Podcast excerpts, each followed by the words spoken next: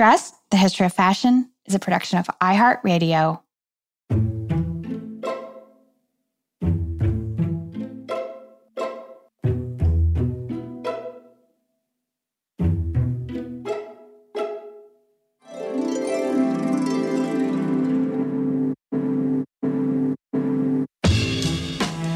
With over 7 billion people in the world, we all have one thing in common.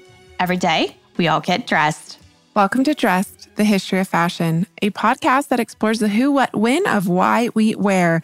We are fashion historians and your hosts, Cassidy Zachary and April Calahan.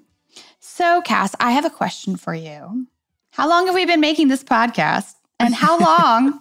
so, maybe this is two questions, but uh, how long have I been saying that I wanted to do an episode on wax prints?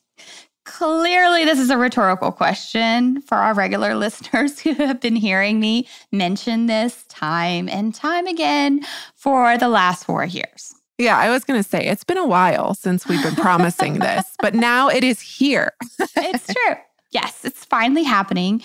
And when our dear friend and past dressed guest Natalie Nudell happened to mention that a not quite yet to be release documentary that she had recently seen and loved was on wax print. Well, I got super duper excited, started looking into it, and reached out to today's guest. Yes, filmmaker and composer Aiwan Obinyan joins us today to discuss her film, Wax Print, which, as she says, took her, quote, on a journey across the globe to trace the 200 year history of this iconic textile from the intricate handcrafted batiks of Indonesia to the cotton fields of North America, and from the European industrial mills to the bustling markets of West Africa, the story of how one fabric came to symbolize a continent, its people, and their struggle for freedom, end quote. And these are exactly the kind of stories, as you know, that we love to tell and dress. So, Aiwan, welcome to the show. Aiwan, welcome to Dressed. Thank you so much for joining us today. Thank you so much for having me. It's a pleasure.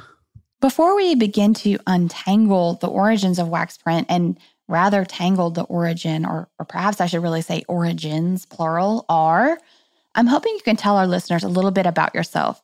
You are joining us today from the UK, if I am correct. Well, actually, I'm in the northeast of England because I've been here for most of the uh, pandemic lockdown period.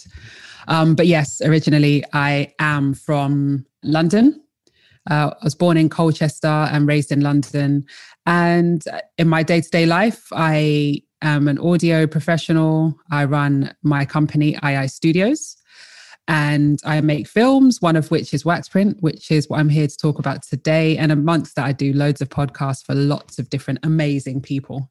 You are a pro because when we signed on and I saw you were already set up with your professional equipment, I was like, oh, she's good. Hopefully, yes. One of the first questions that we've been asking our guests recently is about their earliest memories of fashion. And I want to ask you the same question, but perhaps with a little bit of a twist given our topic. What are some of your earliest memories of wax print? Oh, there's quite a few. I think the one that I remember most keenly is my mom is a Pentecostal Christian. And attended a very typical Pentecostal Nigerian church. And one of the services that we had in the week was something called a night vigil.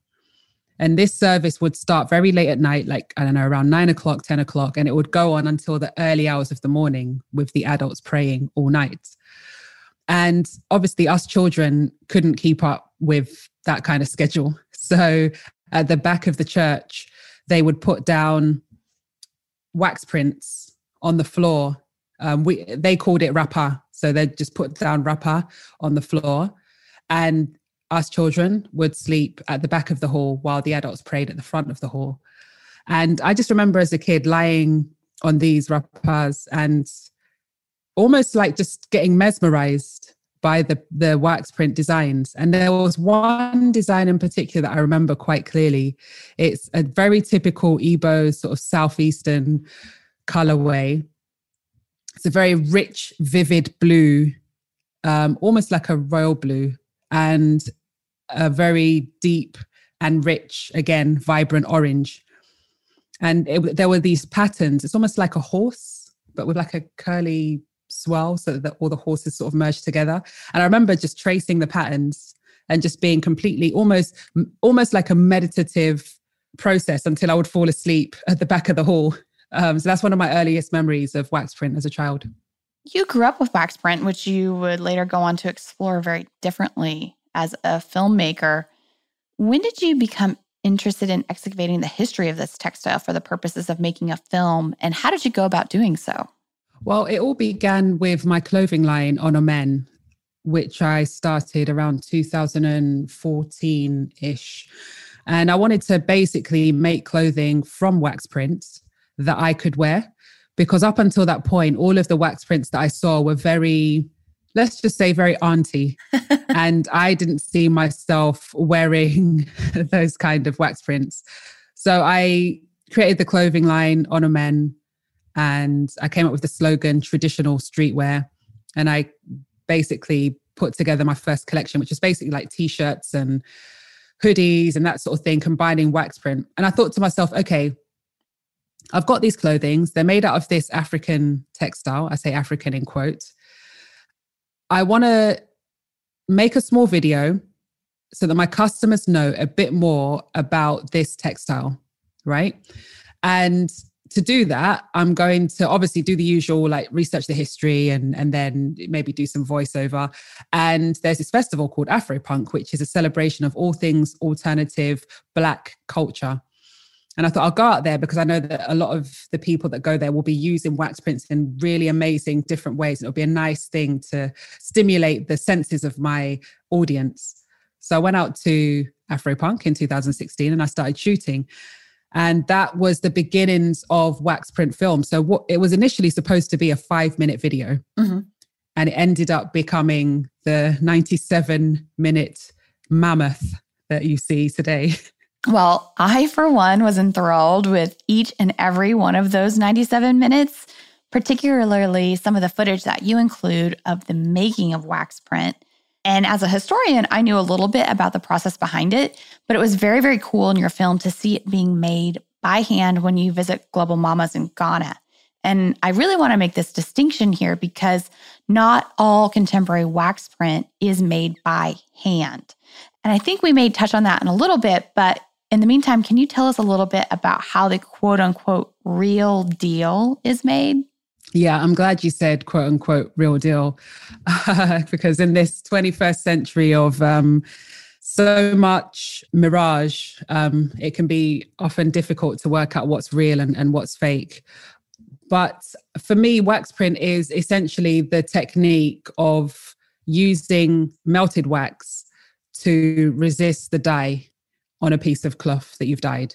So the idea is that you have a, a, piece of cloth. It could be a white piece of cloth. It, you know, cotton is usually the base that is used, and you put some melted wax in a particular shape, say for example a circle, and then you dip the whole cloth into a vat of dye.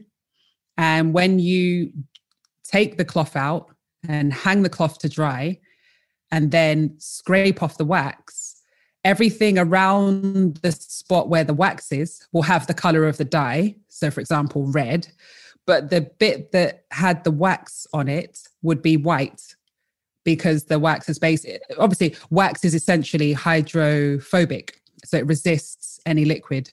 Um, so that's the simplest definition I could think of to define the wax resist process. Yeah. And oftentimes these textiles have more than one color. So it's kind of marathon planning ahead time of where you want the color and where you want the resist. The patterns can be very simple, you know, one color and geometric, but then again, they can also be incredibly complex. And I wasn't familiar with Global Mamas just yet when I saw your film, but afterwards I jumped on their website and I found what they are doing there super duper interesting. And I think Cass and I might go on to tell our listeners a little bit more at the end of the episode. But, um, you know, this is what happens when you have women led organizations, just saying. Yes.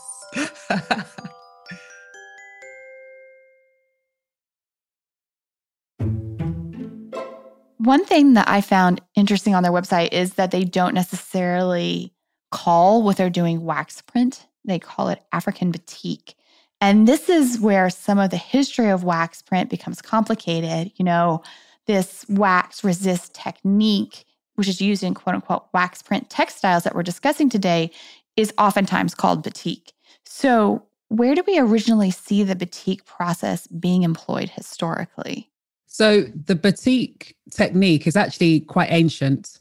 People have used it across many cultures from time immemorial.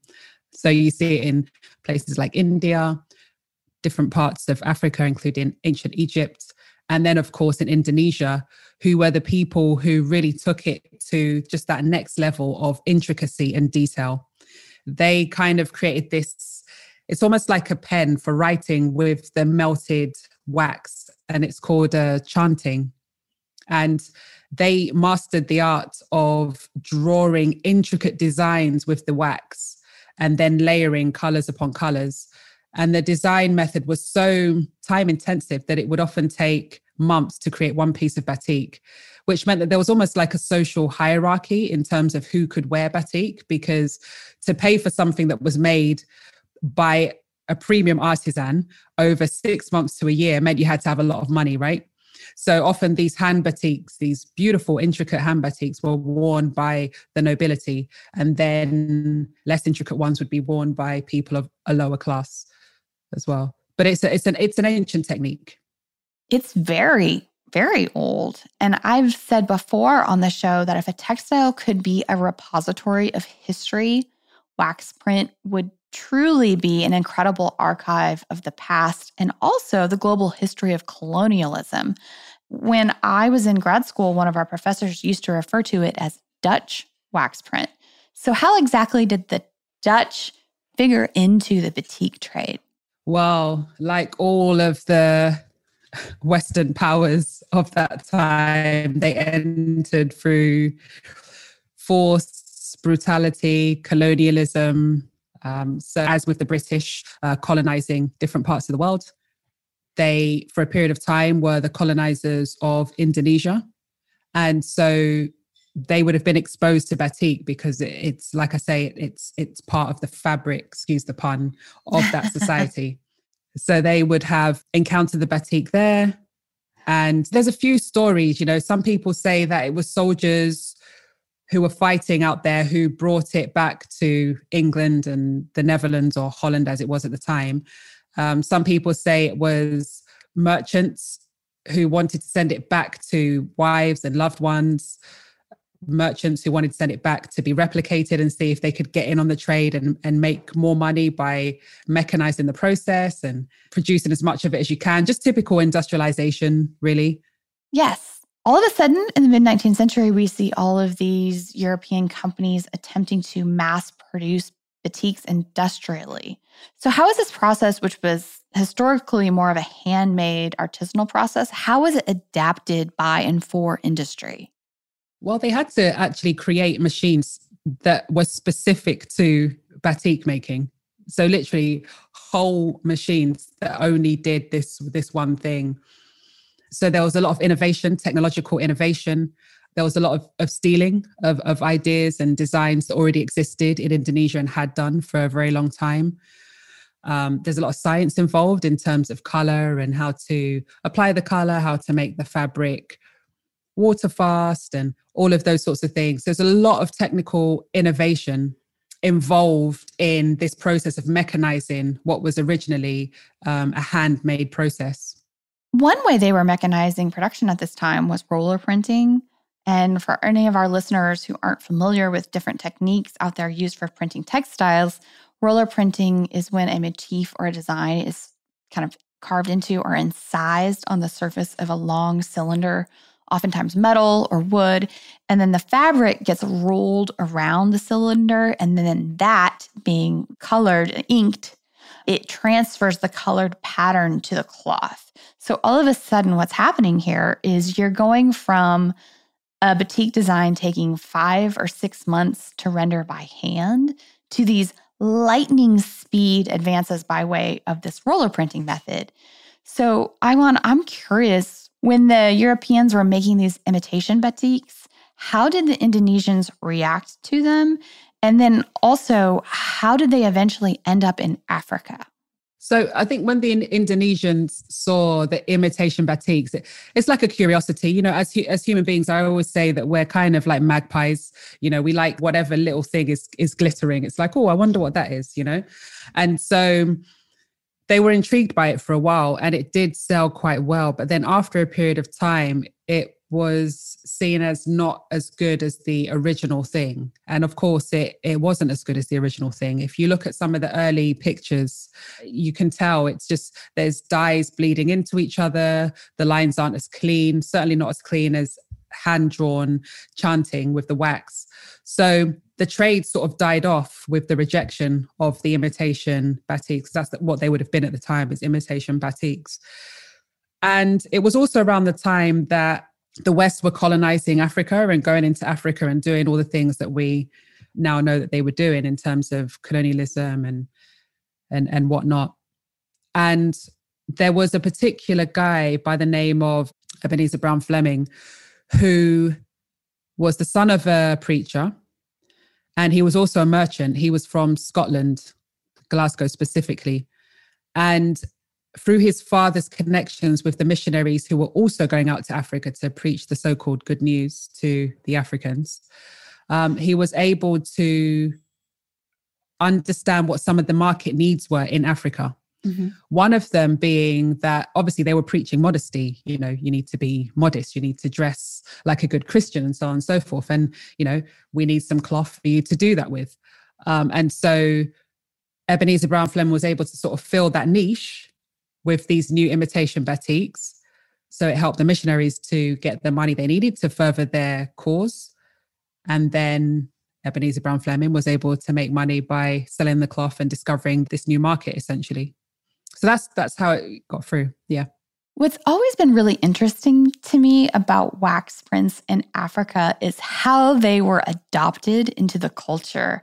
And it may have been the missionaries that were introducing these textiles, but African women played this really, really dynamic role in their adoption. And they began going back to the manufacturer's agents with what they wanted, you know, telling them what they wanted in terms of color and patterns.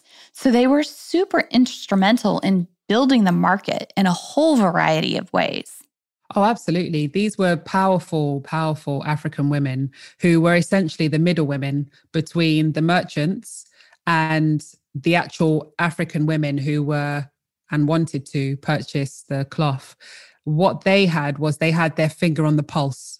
The, you could call it the fashion pulse, the style pulse, whatever you want to call it. They had their finger on the pulse. They knew what colors were hot, what kind of styles the women wanted to see, what kind of imagery the women wanted to see, what kind of imagery was not acceptable, that was taboo in that culture. And they were able to communicate that and also, they became the distributors as well of the cloth um, across Western Central Africa, Togo being one of the biggest markets at that time. Um, and that's where we get the term the Nana Benz. Um, so they were really, really important women.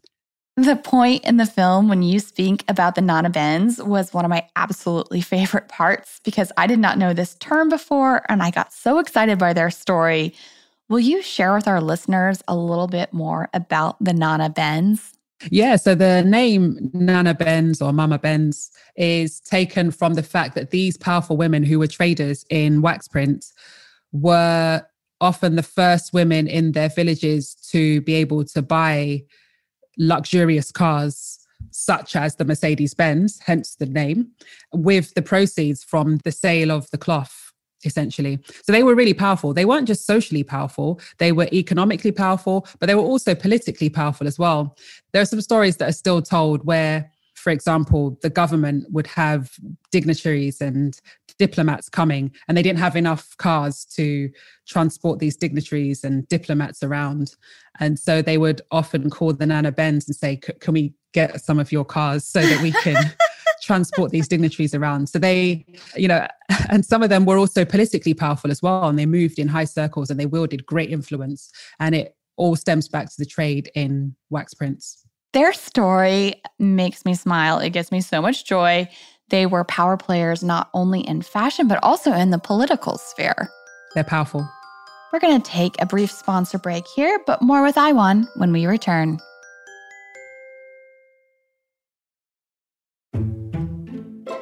Welcome back. Aiwan, several times in the film, you pose questions to individuals you meet along your journey, and you ask them, Is wax print African? And I think this question is really interesting. And the crux of this question is that, on one hand, it has its origins in European colonization. But now many people associate the aesthetic of wax print with Africa and Africanness. So I kind of want to turn this question back on you. Is wax print African to you? And if so, in what ways have African consumers embraced it as their own? I feel as though wax print is a hybrid cloth. In the film, I did say it was African. It's kind of a conclusion that I definitely don't stand by anymore. It's a hybrid cloth, it's a mixture of European technological innovation, Indonesian ideas, and African creativity, you know, sort of mashed into this hybrid cloth. And I think that's how I see it. it it's just a hybrid textile. So when Africa was going through its independence phase. So, you know, from the late 1950s through to the 60s, one of the things that a lot of African nations said was, you know, you don't get to bring your goods into our country and sell them here, right? Togo was one of the nations that didn't have that as as a rule. And so they became almost like the portal for wax prints to enter into Africa. And that's where the Nana Benzes really made their money was being the distributors, the wholesale distributors from the merchants in the West to the different parts of, of Africa, mainly West Africa and Central Africa. So I'd say, yeah, they had a great influence on African style, African fabrics at that time, specifically wax prints. I guess I don't know if that really answers that question because it's difficult to say how did the African markets make wax print its own. It's yeah, I think the Nana Benzes are a big part of that. One aspect of these textiles that I find um, really intriguing is the way in which they have evolved as silent forms of communication because specific patterns acquire names and meanings within the communities in which they're worn. This is fascinating. Yeah, that, that's definitely one of the ways that Africans put their stamp on these fabrics because the patterns initially were Indonesian that that was their inspiration, um, or or from the minds of you know European designers at you know in the factories of Vlisco or ABC in England, right? Yeah, so these they would often bring these designs to Africa, show them to the Nana Benzes, and say, you know, do you like these patterns? Do they work? And the Nana Benzes would say, well, no, you know, we can't have, you know, for example, you know, a spider or something because a spider is not a good symbol. So, you know, let's change it into something else, for example. And sometimes the uh, designers, merchants from Europe would bring designs to Africa and it would be one thing.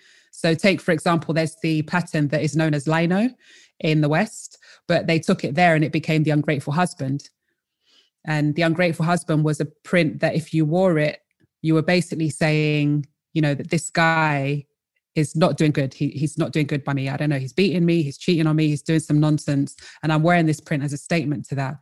There's other designs. Uh, for example, there's the bird that's in the cage and there's another one flying out. And that one basically means that, you know, if you cheat, I can cheat too, essentially. Um, there's so many. And then they would be inspired also by moments within that particular culture. So, for example, if a new president was elected, there would be commemorative prints to commemorate that president's arrival into power. Um, there's also recognition of technology. So you have like wax prints from like the 80s or like early 90s with literally a CD on it. Or roll or roller skates or lipstick or, or you know an MP3 player. But when Barack Obama became the president, there was a wax print that came out that had a handbag on it around the same time that I think uh, Barack Obama was visiting Africa. And that wax print became known as Michelle Obama's handbag. so, what I love about wax print is it's very, very, very fluid, you know? And I think, you know, Africans in general are just very like fluid in their interpretation of things and creative. It, the thing you got to understand about uh, most African cultures is that they are storytelling cultures. A lot of our traditions were the oral tradition, right? We speak things and we make things new with the words that we speak. So I can imagine Anana Ben seeing something and saying, no, this is what it means. And then speaking that into the hearts and minds of the women. And it becomes that thing because words are really powerful in African culture. These examples of specific prints that you just gave are such fun examples and of, of something that we actually touch a lot on on dressed. You know it's where the history of fashion meets up with politics and even the history of technology. And i love some of these textiles because they almost function as time capsules of current events. You know one doesn't usually think of textiles as repositories of pop culture, but in the case of wax print, that does happen. Yeah, no, definitely. These were inventive women. And we absolutely thank them for that. you touched on this a bit already when you were speaking about the struggle for independence that many African nations were going through during the 1960s. And in the film, you specifically note the 1960s as this watershed decade in African history. What role did wax print play in the display of African pride at that time? Yeah, so it's interesting. I went to ABC, which is in Manchester or Hyde in, in, in the north of England to shoot for wax print film. And we went into the archives. And it's so interesting because as I was going through the archive, you can actually see the evolution of Africanity, for want of a better term. You can, you can see it you know, it sort of starts with very Indonesian designs by Ebenezer Brown Fleming. And then as you go along and you get to around the 90, late 1950s, 1960s, it becomes very sort of Black power. And it's like there's, you know, Africa for Africans and African independence and all of these slogans, you know, on the wax prints. You can actually see that moment in time in, in the actual archives. So I found that quite interesting and quite fascinating this is a subversion of the fabric's colonialist origins. You know, these origins were oftentimes bloody and violent. And this is something that you actually acknowledge and address head on when you pay a visit to Elmina Castle. What role did Elmina Castle and other castles or keeps like it play in the history of textile trading in many African countries? Yeah, that's a big question. Elmina Castle is essentially a slave castle on the coast of Ghana where enslaved Africans were taken and held there before being shipped across the ocean to different parts of the world, America, the Caribbean, to be enslaved on plantations for the wealth of European nations, uh, the Portuguese, the Spanish, the English, the Dutch, and so on and so forth. And it was a really hard thing to do, actually. And I think in the film, you see my reaction to that moment. And I reflect upon the history because it's a painful history. It's not an easy history to reckon with. And when you look at the story of wax print, you can't help but see how entwined wax print is in that bloody history. Mm-hmm. And I think that's something that has to be acknowledged because even when I think about the Indonesian roots of wax print, I also can't help but think about the subjugation and colonization, oftentimes brutal, that the Indonesians went through as well. And so for me, wax print is a fabric that it's a fabric that has blood woven into its thread, whether you like it or not. It has pain woven into its threads. But at the same time, it also has strength, ingenuity, inventiveness, creativity, and survival woven into its threads as well. And so I can't hate it. Do you know what I mean? Yeah. And I think that many wearers of wax print might not know these bits of painful history.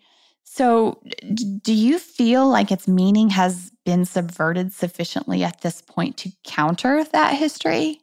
It has been subverted because it's now become a symbol of pride and resistance.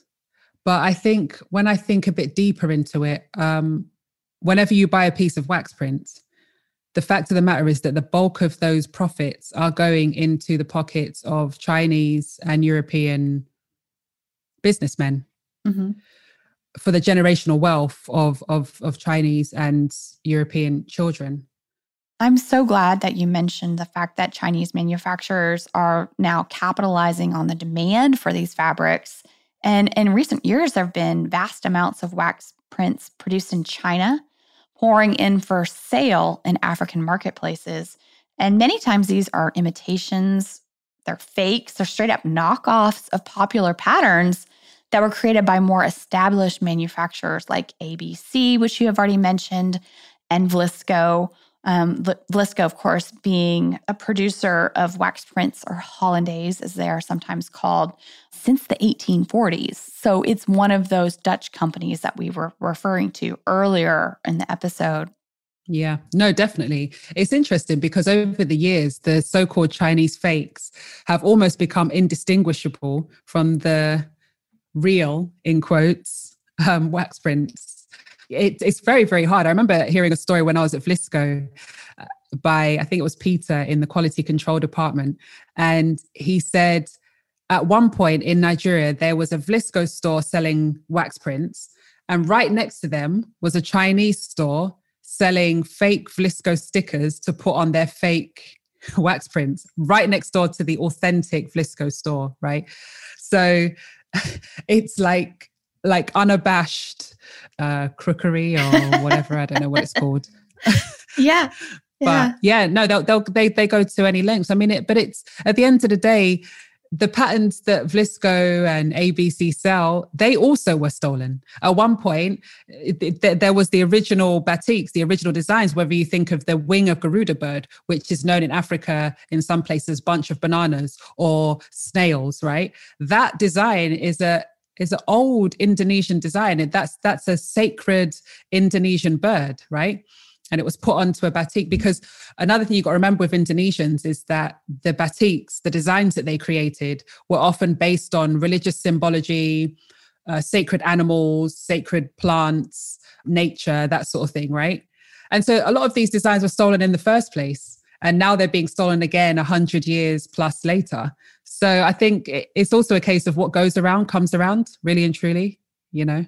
Yeah. And this kind of begs the question given this really long, literally centuries long legacy of quote, cultural appropriation, unquote, that has happened globally with this textile, and also concurrently at the same time, our contemporary association of these prints with African pride.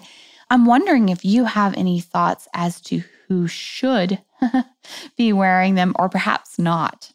I think anybody should wear them Aiwan, you literally traversed the globe tracing the history of wax print up until its popularity today as a symbol of African diasporic pride. And this is a really complicated history.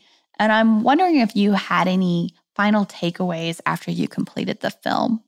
So it always comes back to the question of uh, how can we as Africans, how can we as Black people ensure that what we buy contributes to the generational wealth and the future and the economic development of Africans, both on the continent and in the diaspora, which is why I say that let's not neglect the textiles and the techniques that are indigenous to Africa at the altar of wax print.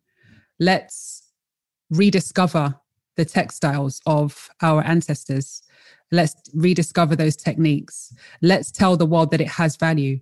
Let's sell those things. Let's own those businesses. Let's own those factories. Let's own those textiles so that every time we purchase it, we know that we're giving back to our own children and building our own economic development as a people worldwide. I'm so glad you say this because this is a reminder to us all that what we wear matters. And the very fabric of fashion is always interwoven with the whole multivalency of social issues. You know, careful consideration of what you choose to purchase, how you vote with your dollar makes a difference because what we wear matters. Aiwan, when can our listeners expect to see the film that we've been discussing today? Wax Print, the film, is coming out early next year for a worldwide release. Uh-huh. So, all you beautiful people out there listening to this beautiful dressed podcast will be able to get your hands on a copy early next year. I'm sure you'll be keeping us all up to date on the film's website and social media. Where can our listeners find you? So it's waxprintfilm.com. And you can also follow me on all the social medias at waxprintfilm. So that's Instagram, Twitter, and Facebook. And it will all be up there. And there will be screenings as well throughout the year, building up to that as well. So you can also catch a screening at some point as well. And all of that information will be pushed out via the channels that you just mentioned. 100%. Thank you. Thank you. Thank you so much. I'm so glad we got to chat. Thank you. I want to thank you so, so very much for joining us today to share this bit about your film, which I'm certain many of our listeners, myself included, are chomping at the bit to see when it comes out in full release next year. In the meantime, again, as I once said, dress listeners, you can keep abreast of where and when that might be and learn a bit more about the film at waxprintfilm.com. And speaking of websites, I did promise our listeners a bit more about the Global Mamas in Ghana. And you can check out their website at globalmamas.org. And just very briefly, and I, am forcing myself to stay brief here because I could go on about this for a bit, but they are a community of support staff um, who support more than 350 artisans who make products by hand using traditional techniques. And African batiks, aka wax print, is one of their strong suits. And you can learn more about their mission, their values, and you know the impacts that they're having in supporting women on their website, which we just mentioned, and on their website, you can also support them directly by buying their products. And you can buy lengths of their organic fair trade batiks if you sew perhaps. You can buy products already made from their batiks, including clothing, napkins, pillows, even pet accessories. So get this, Cass. I bought a few things, including some napkins, but also a leash for Clementine.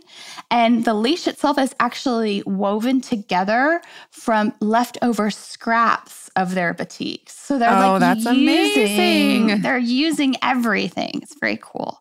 Also, when you click on a product, it brings up a profile of the specific global mama who either made it or perhaps works in that region from which that product originates.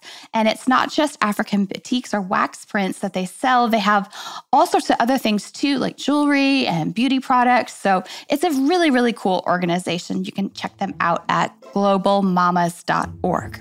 Absolutely. I'll be checking them out right after we are done finished recording. And just to be clear here, these are the, as you said earlier, real deal textiles featured in the film that they are making by hand. And that is very cool that you can order directly from them. We, of course, love this. We love supporting makers and creators. And on that note, we won't keep you from placing your order any longer. That does it for us today, dress listeners. May you consider the journey of the textiles in your wardrobe next time you get dressed. We love hearing from you all. So if you'd like to write to us with an episode suggestion or even a question, you can do so by emailing us at dressed at iheartmedia.com. You can also DM us on Instagram at dressed underscore podcast. Thank you, as always, to our producers, Casey Pegram, Holly Fry, and everyone else at iHeartMedia that makes the show possible each week. Catch you soon.